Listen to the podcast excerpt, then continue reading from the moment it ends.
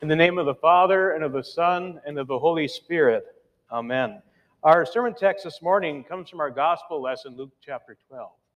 Dear brothers and sisters in Christ, the state of Minnesota is known as the land of 10,000 lakes. Whether that is the exact count, I don't know. I grew up in the northwestern part of the state where there are no lakes in sight. So you can understand my doubt in that number. In the northeastern part of the state, though, there is a series of lakes called the Boundary Waters. The Boundary Waters is notable for the calm and peaceful environment and scenery. When in that environment, it is easy to be drawn in by the peacefulness of it. It is easy to forget the cares and troubles of the world. Why does it seem so peaceful and calm? Maybe it's because just for a while, we're able to take in and enjoy God's creation without division or strife getting in the way. It is very similar to the peacefulness of getting away from city lights and looking up at the stars, like Pastor described in his sermon last week. To be sure, there is a lot of division in this world. Not the division between a Packers fan or a Vikings fan. No, I am talking about division in human relationships. And in human relationships, there is constant division and drama. Friends sometimes don't get along. Friends may turn against each other. This can even happen within our own families. Yes, even within Christian families. Division is common in this world. In our gospel lesson today, Jesus transitions from encouraging his followers to be watchful to speaking about division. This division he speaks of is not the division between sports teams or political parties. No, it is greater than that. Jesus said, Do you think that I have come to give peace on earth? No, I tell you, but rather division. The disciples often understood Jesus' mission or misunderstood Jesus' mission here on earth. Jesus was about to face the baptism of his passion on the cross. Jesus would face pressure from all sides, and how he wished that it was already accomplished. He longed for God's plan of salvation to be fulfilled. Jesus didn't want the disciples to be unaware or live under the misconception that they would escape the same trials and conflicts that he would face. Certainly, the disciples understood that they would face some persecution, but they thought that Jesus would eventually establish an earthly kingdom. They thought that Jesus would bring earthly peace. Just think about the way we envision that first Christmas night. The shepherds out in the field, quietly watching over their flocks by night. Mary and Joseph in the stable with the baby Jesus, the star shining in the east.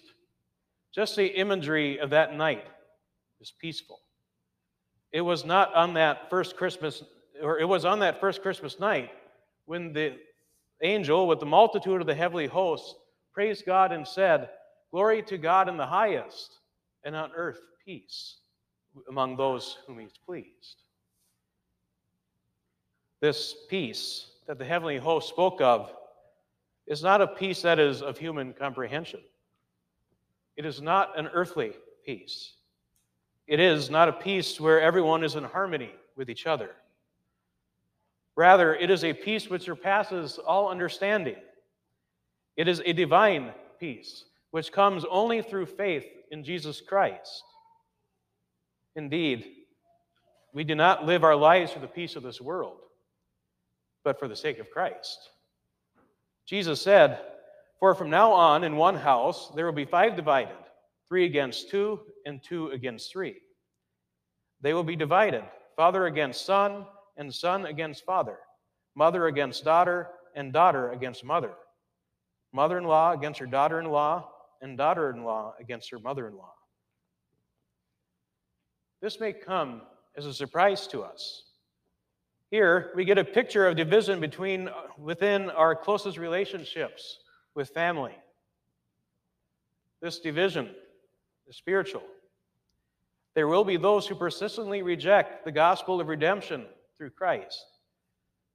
Our most closely knit households, long-standing friendships, and our most intimate blood relationships very well could be divided because of opposition to the gospel.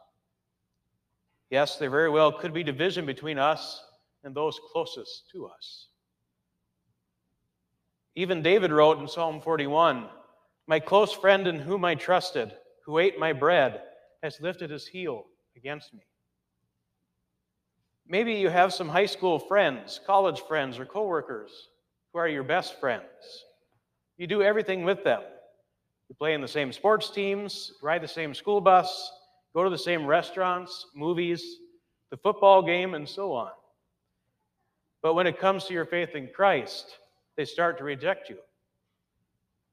David also wrote in Psalm 55, which is today's intro, For it is not an enemy who taunts me, then I could bear it. It is not an adversary who deals insolently with me, then I could hide from him. But it is you, a man, my equal, my companion, my familiar friend. When you are mocked or ridiculed by your own close friends, or even by your family, it can be hard to understand. At times, there will seem to be hostile enmity and opposition to Christ. Others may not understand why you are a Christian. They might even make fun of it.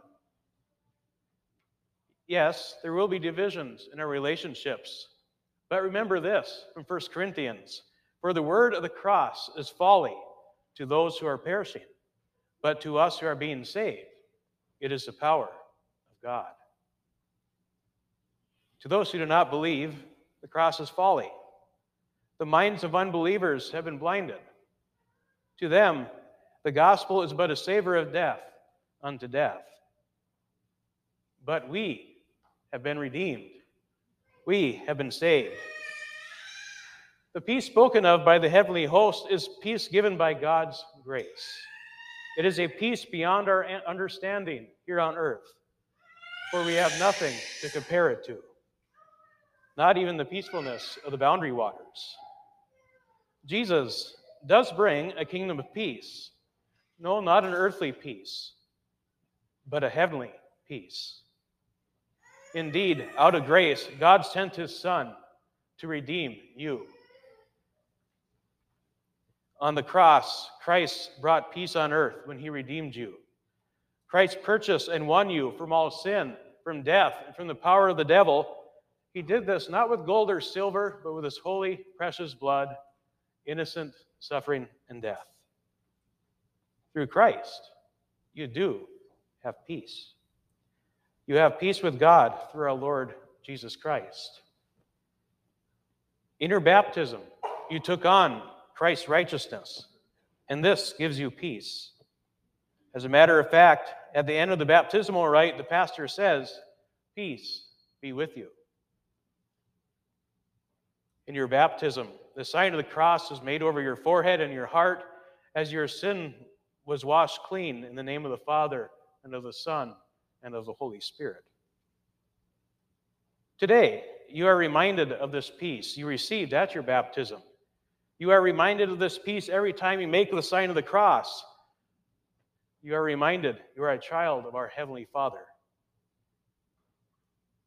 Now, the word peace appears five times in the divine service after the words of institution. After the bread and wine have been consecrated, pastor holds up the body and blood of Christ and says, The peace of the Lord be with you always. Immediately after that, the congregation sings the Agnus Dei. Lamb of God, you take away the sin of the world. Have mercy on us. Lamb of God, you take away the sin of the world. Have mercy on us. Lamb of God, you take away the sin of the world. Grant us your peace. This peace is given to you as you partake in the Lord's Supper. Gathered around the Lord's altar, you do receive peace. For gathered around the Lord's altar, we receive the salvation accomplished for us by the all availing sacrifice of His body and His blood on the cross. And this does give us peace. As we are dismissed from the rail, the pastor says, May this true body and blood of our Lord Jesus Christ strengthen and preserve you in the true faith to life everlasting. Depart in peace. Just as Simeon proclaimed, we also sing in the Nunc Dimittis Lord, now you let your servant go in peace. Your word has been fulfilled. My own eyes have seen the salvation which you have prepared in the sight of every people, a light to reveal you to the nations and the glory of your people, Israel. Simeon was ready to depart this world in peace. We also are ready to depart this world in peace. We are ready to depart this world in peace, for we will be in the presence of our Heavenly Father. Christ said he came not to bring peace, that is, an earthly peace. The peace Christ spoke of is even greater. It is a peace which surpasses all understanding. In Christ, we have eternal spiritual peace. We have peace with God through the redemption offered to us by his Son, the redemption purchased for us on the cross. The eternal relationship we have with Christ is greater than any earthly relationship we may have. Amen. Now may the peace of God, which surpasses all understanding, keep our hearts and minds to Christ Jesus, to life everlasting. Amen.